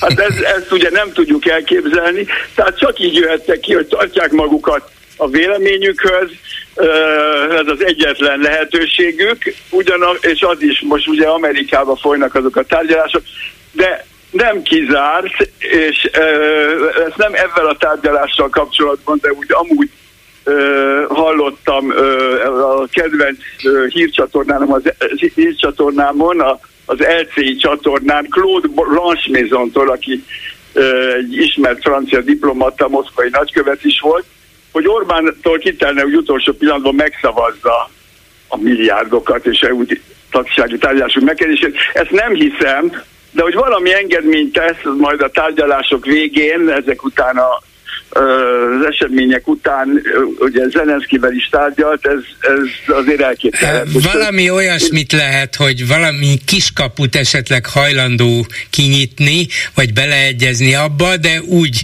kell eladnia itthon ezt az egészet, ez már föl van építve, nem Így lehet van. ebből visszakozni, hogy hát mi megakadályoztuk, mi következetesen képviseltük, aztán lehet, hogy kiderül pár hét múlva, hogy ja, ott volt egy kiskapu, amit nem zárt be Orbán, nyilván nem azért, mert nem tudta, hogy van, hanem hanem azért, mert valamiért mégiscsak meggyőzték, vagy hagyta magát meggyőzni, akár valamilyen engedményért cserébe, és akkor lehet, hogy elkezd dicsekedni, hogy na, mégis elindulnak, jönnek az uniós pénzek, de közben arról hát a kiskapuról nem beszél. Valami már elvileg jön, igen. Valami jön, de lehet, hogy már ez is a megállapodás része volt, tehát valamilyen megállapodás, lehet, hogy egy egész világos megállapodás született, csak ezt nem teszik közzé, és majd csak meglátjuk az eredményét, és, és ö, valami lehet, hogy nem 50 ezer, vagy 50 ö, milliárd euró, erre gondol? Milliárd euró támogatás Igen. lesz, csak 10 milliárd, és az európai tárgyásokat nem kezdik el hivatalosan, de azért valamit elkezdenek. Nem csak nem Szóval... hivatalosan, igen, igen, biztos, hát azért a, a világban vannak tapasztalt politikusok és diplomaták, úgyhogy csak azért, mert Orbán nemet mond, nem fogják azt mondani, hát na jó, menjünk haza. És hát nem is uh, annyira, a, a, amit most hallottunk a hírekben, ugye valami olyasmit, hogy, hogy, szinte, hogy állandóan tárgyalnak, hát ez semmit mondó, de, de ez azt jelenti, hogy hát tárgyalnak, tehát még nem tudjuk, hogy mi lesz az eredmény ennek, ezeknek a tárgyalásoknak. Úgy van. Így van. Na most ezen kívül... Hallgatom tovább. Igen, igen. Valami olyasmiről akart beszélni, amit én felvetettem, vagy amit ön szeretett volna? Igen. igen, igen. Egy pénteki beszélgetésen, de még azt akartam mondani, hogy hogy a, aznap a híradóban volt az Elizi palotából tudósítás arról, hogy Macron egy Hannuka ünnepségen fogadta a zsidóság képviselői. Abból bezzeg óriási botrány lett, igen. Óriási botrány volt, és hogy ezt a magyar hallgatók hallják, hogy hogy a francia közszolgálati televízióban elhangzottak az ellentétes vélemények és a kritikus vélemények ezzel a, botrányjal kapcsolatban. Ugye, hogy a laicitást, a, a vallás mentességét a francia politikának ebben megszegte Macron, de az Élizé palotába egy vallásnak a képviselőit fogadta.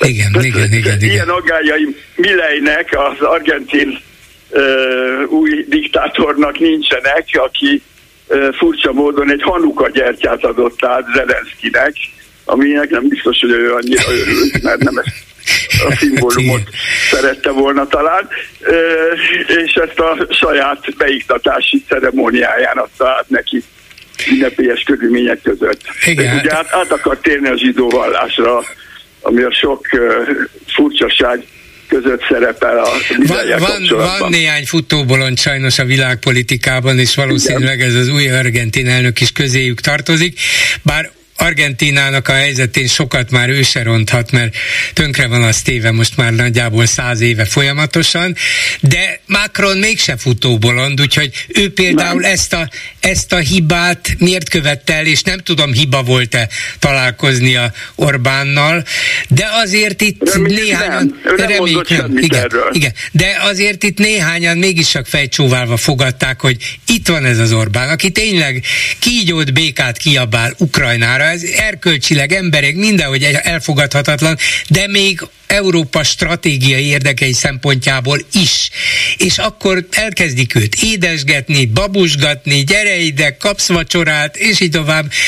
Így kell bánni vele. Szóval tudom, hogy Macron nem futóbolond, sőt, nagyon is tapasztalt, sokféle dologra képes vezető. Nem mondom, hogy, hogy egyértelműen teljesítette a vele szemben támasztott várakozásokat, de azért mégiscsak, mégiscsak él Franciaország, és, és megvan még Macron is. Szóval Igen. nem hiszem, hogy ilyen egy, gyerekes hibát követett volna el, hogy na, édesgessük ide Orbánt, és, és bukjunk egyet. Jó, de hát vannak ilyen furcsaságok, azért azt is hallottam, hogy Zelenszky miért megy el ehhez a futóbolondhoz. Lehet, hogy több hívet veszít máshol a világban, mint amennyit nyer ezzel a dologgal, tehát nem egyértelmű, de hát nyilván ő tudja, és hát a diplomácia mégis ebben senkinek nem árt, tehát Igen. nem, nem tudjuk. Na most a pénteki első telefonáló egy általános kérdést vett fel, csak emlékeztetek, egy kicsit földhöz ragadt volt a szó legszorosabb értelmében, az ukrán-orosz konfliktus területek területi viszálynak fogta fel, a Donról beszélt, meg a Krimről, mint a háború ezeknek a területeknek az ide vagy oda csatolása volna, mint ez volna a tétje a háborúnak. Hát meg az, hogy az amerikaiak és az angolok megszerezik a fekete tengeri kontrollt. Igen, igen, igen. De ebben kapcsolatban egy ennyi szemrehányást szeretnék önnek is tenni, mert ön belement ebbe a, ebbe a területi vitába, és a területekkel kapcsolatos jogi kérdésekről kezdett beszélni, ami de teljesen biztos igaza volt, nem ismerem annyira ezeket a részleteket. Lehet, hogy már ma ez a tét, ez a, ez a néhány terület, de hogy ez így van, már ez is Ukrajna egyfajta győzelme, és, és Oroszország egyfajta veresége lenne, mert ugye emlékezzünk rá, hogy az oroszok eredeti célja Ukrajna teljes megszállása egy új rendszer bevezetése volt, sőt, arról beszéltünk annak idején, hogy, hogy három nap után megjelent egy, egy orosz írás az interneten, amit aztán levettek, hogy az, hogy így három nap alatt győztek, amit amiben ennyire biztosak voltak, hogy feltették az internetre.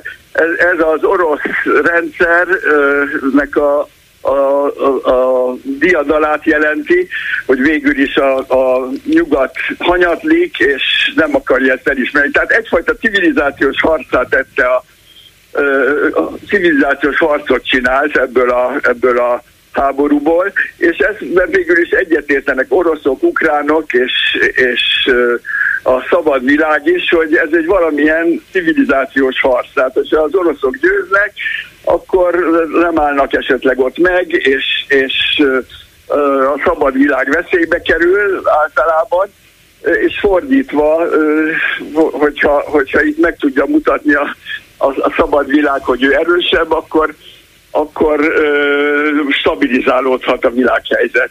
Na most ezzel kapcsolatban sajnos ma van veszély, tehát egy évvel ezelőtt, vagy másfél évvel ezelőtt, amikor erről beszéltünk, akkor én nagyon optimista voltam.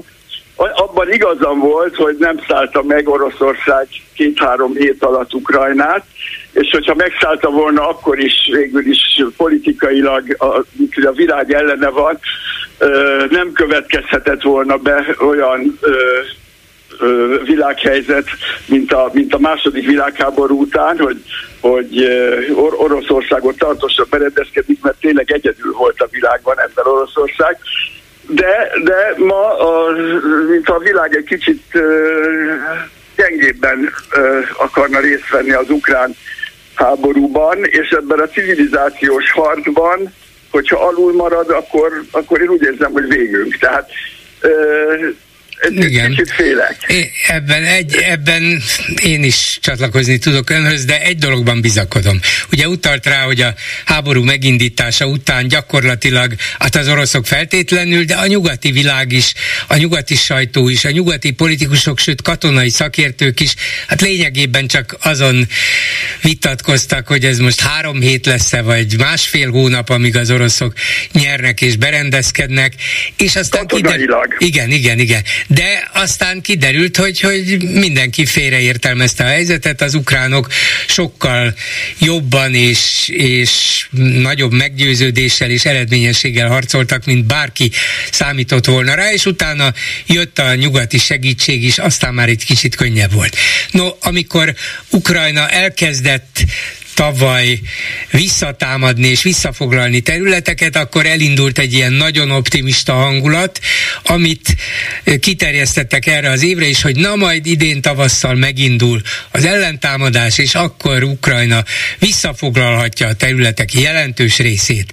És ez tartott még a nyár majdnem végéig is, azóta, amikor kiderült, hogy hát ez nem megy, azóta viszont mindenki teljesen nem csak elbizonytalanodott, hanem minden szakértő, minden politikus, minden mértékadónak minősíthető média is azt mondja, hogy hát, hát ez itt az ukránok számára egyre reménytelenebbnek tűnik, lehet, hogy itt meg kell egyezni, eh, valahogy vissza kell eh, lépni, és hogy itt esély már nincsen az oroszok legyőzésére. Na miután folyamatosan minden szakértő is, és ezzel foglalkozó is félremérte a háború kezdetén is, a közepén is, meg az utóbbi szakaszában is, hogy mi lesz, mi a valószínű, hát én abban reménykedem, hogy most ez a teljesen pessimistává vált várakozás is végül is nem fog megfelelni a valóságnak, és a valóság meg Ukrajna, meg a nyugati világ rácáfol. Na most ez a pessimizmus, ez csak a Don és a Krím elvesztését jelenti, vagy azt, hogy ö, teljesen magára hagyják Ukrajnát, és akkor tényleg az oroszok megszállhatják, és egy orosz barát igen, Azt rendszer. azért nem hiszem, ennyire, ennyire Mert öngyilkos, hagyják, ennyi, akkor tényleg igen, ennyire öngyilkos nem lehet a nyugat, ez biztos nem. Tehát, tehát ez nem engedheti meg nem. magának, úgy érzem, se Amerika, nem, nem is nyugatról beszélnék, mert mert, mert hanem a szabad világról, mert ott van Japán, ott van Dél-Korea, vannak szabad országok a világ más részein is, és kérdés az, hogy úgy akarunk-e élni ebben a szabad világban, vagy pedig, vagy pedig úgy akarunk élni, mint, a, mint az oroszok vagy a kínaiak. Tehát nem tudom, hogy ezt teljesen tisztán látják-e a, a világ vezetői. Szerint, a... Szerintem azért ezt tisztán látják, úgyhogy mindez a, ez az abszolút borulátó új világ szemlélet, mondom sajtó és szakértők részéről is, szerintem azért alaptalan ez. Túlzás. No, Valószínű, igen. Mondja. Igen, de itt két különböző dolog, a politikai és a katonai helyzet. Ugye az elején avval nem dicsekedhetem, hogy hogy a katonai hogy, hogy azt láttam volna, hogy ne rohannál le két-három hét alatt, mint ahogy ön mondta, ön akkor teljesen ebben, ebben a síkben beszélt, hogy két-három hét alatt ugye le fogják rohanni, és akkor majd az lesz, mint a második világháború után 40 évig. Én, meg azt mondtam, hogy jó lehet, de, de valahogy utána lesznek béketárgyalások, és a béketárgyalásokon a világ ezt nem engedheti meg magának, hogy, hogy ez bekövetkezzen, mert nincs olyan erkölcsi ereje Oroszországnak. Ugye még Kína fel tud mutatni gazdasági ö, sikereket, de, de Oroszország az végül is gazdaságilag és politikailag is ö, csak szörnyűségeket tud ö, felmutatni. Tehát ö, én nem érzem úgy, hogy tényleg a nyugati világ válságban van, de nem de a szabad világnak azért vannak tartalékai, ha tud váltani, és a saját belső válságait is, mert ugye azok is gyengítik, azon tud változtatni és újítani, akkor meg kéne tudnia mutatni, hogy erősebb és meg tudja védeni magát. És hát ez a nagy kérdés, és valahogy az optimizmusom egy kicsit repedezik, hogy elég, elég szolid, elég erős a szabad világ, Amerika, Európa, Ausztrália, Izrael, Japán, Dél-Korea, hogy megvédje magát a különböző helyeken feltörő támadásoktól, mert ugye a közel-keleti válság is erről szól, hogy és, és hát az Azerbajdzsán, Örményország megszállása, hogy, hogy valahogy a civilizált szabad igen. világ határain bajok vannak, hát, és támadnak Igen, minket. igen, nem, nem fölfelé vagy előre megyünk e pillanatban, hanem lefelé és hátrafelé, de azért ne veszítsünk el minden reményt. Köszönöm szépen, viszont hallásra. Köszönöm, viszont hallásra. Háló, jó estét kívánok! Jó estét kívánok, polgár úr! Olgaként szoktam beszélgetni önnel. Igen. És hát az hátralévő 11 perc totál nem elég arra, amit szeretnék mondani. Pláne, Pedig nem is lesz Lőrinc 11 Szabát... perce, mert Lőrinc Szaba is el fogja mondani a Facebook kommenteket, de kezdj el. Csaba, Csabát nem akarom lenyomni, akit szintén üdvözlök. Elkezdem, de az a baj, hogy holnap én ön fölött fogok üldögélni a Rózsa Péterrel, úgyhogy nem fogom tudni folytatni. Ja, hogy De, itt az egy, egy emelettel följebb, értem, igen, igen. igen, no, igen mondja, hogy igen. mit szeretne.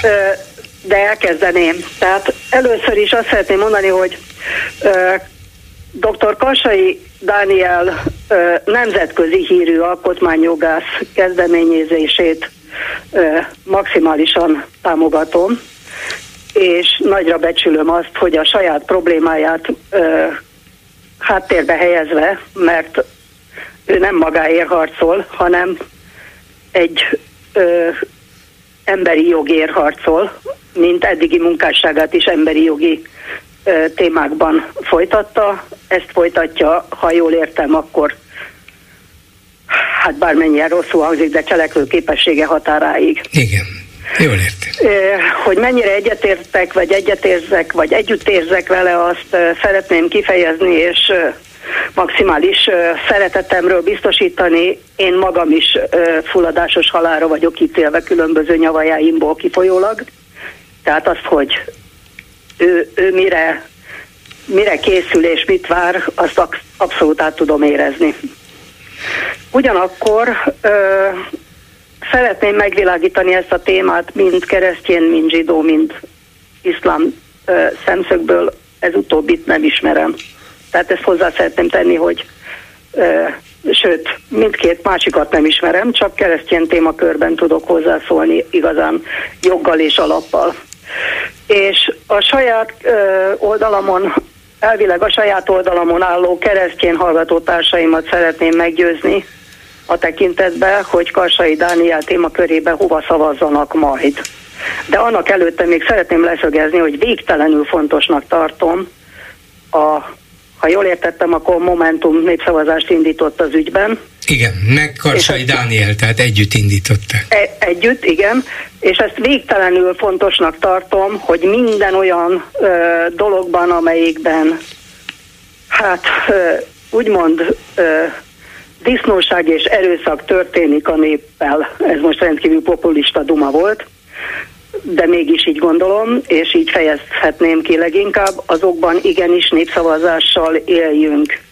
Mert az, hogy egy országban diktatúra van, semmiképpen nem nyilvánulhat meg eklatánsabban, mint úgy, hogy, hogy minden népszavazást félre söpörnek majd. Na de látja, is. hogy ez már nem rajtunk múlik, meg lehet próbálkozni a népszavazásokkal, de ha kormány kezében lévő Nemzeti Választási Bizottság, majd bíróságok azt mondják, hogy nyilván utasításra vagy sugalmazásra, hogy hát ezt nem, vagy például a kérdés nem érthető, ezért nem. nem. Kérdés, igen, hát ez tiszta abszurdum, igen. akkor, akkor hiába igen, volna jogunk. Értem, de az, hogy egy országban nincs demokrácia, az azért megnyilvánul abban, hogyha minden népszavazási kérdést félre söpörnek, amit az ellenzéki oldal indít. Vagy amit ne is mondjuk, hogy ellenzéki, de nem kormányoldali neres népszavazási kérdőívgyűjtő akció keretében indul, hanem tényleges kérdésekről, tényleges problémákról olyan dolgokról, amik a lakosságot érintik. Igen, hát ez például egy olyan kérdés, amiről tényleg érdemes megkérdezni a lakosság Igen, véleményét, és, érti, és mindenki tud ebben véleményt mondani. Úgy vagy van. nem. Így van. És ezért tartom rendkívül fontosnak. Attól tartok nyilván ez is félre lesz söpörve, de ez is egy olyan pont lesz minden gondolkodó ember számára, hogy akkor hol is élünk mi itt, hogy semmiről a saját életem felől nem szavazhatok. És a keresztény témakörre visszatérve, tehát azt szeretném mondani, hogy a keresztény tanítások fényében ugyebár, és ö, hozzáteszem, hogy nem tudom, hogy a zsidó tanítások erről mit mondanak, mert arról nincsenek igazán alapos ismereteim. Csak annyi, amennyit a kereszténység az Ószövetségen keresztül magába épít. Tehát, hogy Krisztus valóban nem, nem jó kezdtem. Tehát különböző keresztény vallások fogadalmai között, meg felnőtti avatási szertartásai között, mármint hogy felnőtt gyülekezeti taggá avatásai szertartásai között, tehát a bérmálkozás, a reformáció, református konfirmáció és az evangélikus nem tudom micsoda, mert ezt nem tudom, hogy hívják, keretében az ember nyilatkozatot tesz, az az, hogy elismeri, hogy mind testestől, mind lelkestől nem a magáé, hanem Jézus Krisztusnak, vagy az Istennek, vagy a Szentléleknek, mert ugye Szent Árulság hívő vallásoknál ez egy, nak a tulajdona vagy vagyok. Ő saját magára teszi ezt a nyilatkozatot. Másra ez a nyilatkozat, aki nem tette le, nem érvényes. De... Ennek van jó és rossz oldala. A jó oldala az, az hogy ö, kiheti az ember egész életébe, hogy az Isten tulajdonában áll. A rossz oldala az az, hogy nem kérheti számon másokon, akik ezt az esküt nem tették le. Igen, és éppen ezért a kormány sem mondhatja azt, hogy hát én kérem szépen ezen az alapon állva ellenzem, mert ez egy világi kormány, nem pedig egy egyház által odaállított kormány. Bocsánat, hogy itt meg kell szakítanom, de ahogy ígértem, Facebook kommenteket is elolvassuk, és akkor majd legközelebb folytatni tudja viszont hallásra, és itt van Lőrinc Saba. Szia Gyuri, köszöntöm a hallgatókat. Hát a témánál maradva az eutanázia témája is megmozgatta a kommentelőket, bár ők inkább a Momentum oldaláról fog, nézték meg a dolgot. A Momentum végre támogatható ügyben próbál tenni valamit. Ez az első komment, és erre reakció ami nem túl barátságos, mert eddig a Olimpia volt az egyetlen valamire való moment, momentumos megmozdulás. Hát, igen. Ennél mélyebben is foglalkoztak a témával, viszont nagyon-nagyon nem volt egységes álláspont ebben, és a téma érzékenysége miatt ebben most nem mennék részletesen bele. Viszont az érdekesebb volt, amit egy másik kommentelő vetett fel. Emlékszünk arra, amikor Orbán Kazasztánba utazott? Ha más miatt nem is, arról népviseletes maskaráról biztosan. Csak amiatt hoztam fel, mert az utazást egy nappal előbbre hozták, hogy miért nem tudni. Véletlenül pont arra a napra, amikor Macront fogadta Tokajev kazah elnök. Hogy akkor találkoztak-e, azt sem tudni, de minden esetre különös véletlen. Hát nem tudom, de mondjuk Macron és Orbán nyilván számos módszert és módot tud arra, hogy egymással valamilyen módon érintkezzen, találkozzon, üzeneteket váltson. Nem biztos, hogy Kazaksztánig kell elmenniük, sőt, őt nem is volnék biztos abban, hogy mások nem hallják a találkozónkat, de mindegy. Kicsit könnyedebb téma, szolgálati közleménynek se lenne rossz. Több éve nem kapok már konzultációs ívet, most sem kaptam. Miközben a fiam mindig kap, már most is megjött neki régen, aki szintén nem fideszes, de nem annyira aktívan híreszteli ezt az internetes felületeken, mint én. Hát én híreztelem, aztán mégis kapok, úgyhogy... Ez nem, nem egyértelmű ez. Nem, És a végére egy ilyen kis rímpár. Sorsa nem könnyű a magyar népé, szájába rágnak mindent péppé. Hmm, ezzel kell szórakoztatnod a hallgatóinkat? Nem, de jó esik. Köszönöm szépen, ezzel a megbeszéljük mai műsora véget ért. Készítésében közreműködött Král Kevin, Lőrinc Saba, Simon Erika, Szabó Csilla és Csorba László. Bolgár Györgyöt hallották, viszont hallásra holnap. Most pedig jön az Esti Gyors. Esti Gyors, a hírek háttere. Jó napot Európa, jó napot nagyvilág, üdvözlök mindenkit, aki Magyarország és a Szabad Európa maradék magyar hangját hallgatja, akár az egész földkerekségen, internetes oldalunkon, Youtube-ján, telefonján, wifi rádióján, számítógépén, vagy a vasalóján. Jogunk van szólni, Dési János vagyok, örülök, hogy ma is velünk tartotok. Szerkesztőtársam Józsa Márta. Úgy tűnik, a modern világban nehéz ellenség nélkül meglenni. Ha nincs ellenség, akkor csinálni kell, akadnak ebben igazi mesterek, itt körülöttünk is. És olyanok is, akik mindig boldogan uszulnak. Ennek általában csúnya vége szokott lenni persze, de akkor már később ebb gondolat. Aztán mindig kezdődik előről. A történelemnek nincs vége. Mostanában sokszor előkerül, hogy lehet-e valamikor legalább kiegyezés, ha nem is béke feltétlenül mondjuk az oroszok és az ukránok, vagy a zsidók és a palesztinak között, fideszesek és demokraták, szerbek és horvátok, katolikusok és protestánsok, tuszik és hutuk között, ráadásul ez a sor még hosszan-hosszan folytatható. A gyors és hirtelen válasz általában az, hogy nem, nem, sohasem, és akkor jönnek a nehezen cáfolható érvek szép, hosszú, tömött sorban. A minap egy családias Hanuka ünnepségre voltam hivatalos. A Hanuka a zsidó fény ünnepe, amikor egy kilencágú gyertyatartóban, a Hanukiában napról napra egyel több gyertyát gyújtanak meg, emlékezve a régi csodára, amikor egy napi olajjal nyolc napig lehetett világítani.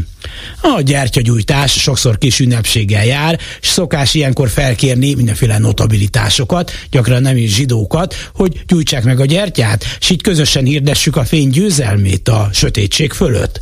Nos, ezen a Hanukán, ahol most jártam, az egyik, aki a gyertyát meggyújtotta, Németország budapesti nagykövete volt. És bár szóba került, hogy 80 évvel ezelőtt kigondolta volna, hogy a német állam képviselője egy echte zsidó ünnepen vesz részt tevőlegesen, együtt ünnepelve a résztvevőkkel, tulajdonképpen mindenki természetesnek találta azt, ami történt. Hiszen a demokratikus német állam az emberi jogok védelmezője, Izrael támogatója, a szörnyű és gyilkos múltat nem lehet és nem is szabad elfelejteni, kétségtelen, több emberöltő elteltével, azért ez már mégiscsak történelem. Ahogy a katolikusok sem küldik gályarapságra, vagy gyilkolják a protestánsokat, a németek és a franciák egész jól kijönnek egymással, és a horvátok és a szerbek is élnek egymás mellett. Mindegyik történet más és más, nem is lehet összehasonlítani őket, következtetéseket is merészség lenne tehát levonni, úgyhogy így Hanuka és karácsony tájékán csak annyit szeretnék mondani, hogy ha most reménytelennek is tűnik jó pár ellenséges viszony, történnek, ha úgy tetszik, csodák, ahogy Hanukakor is. Esti gyors, a hírek háttere.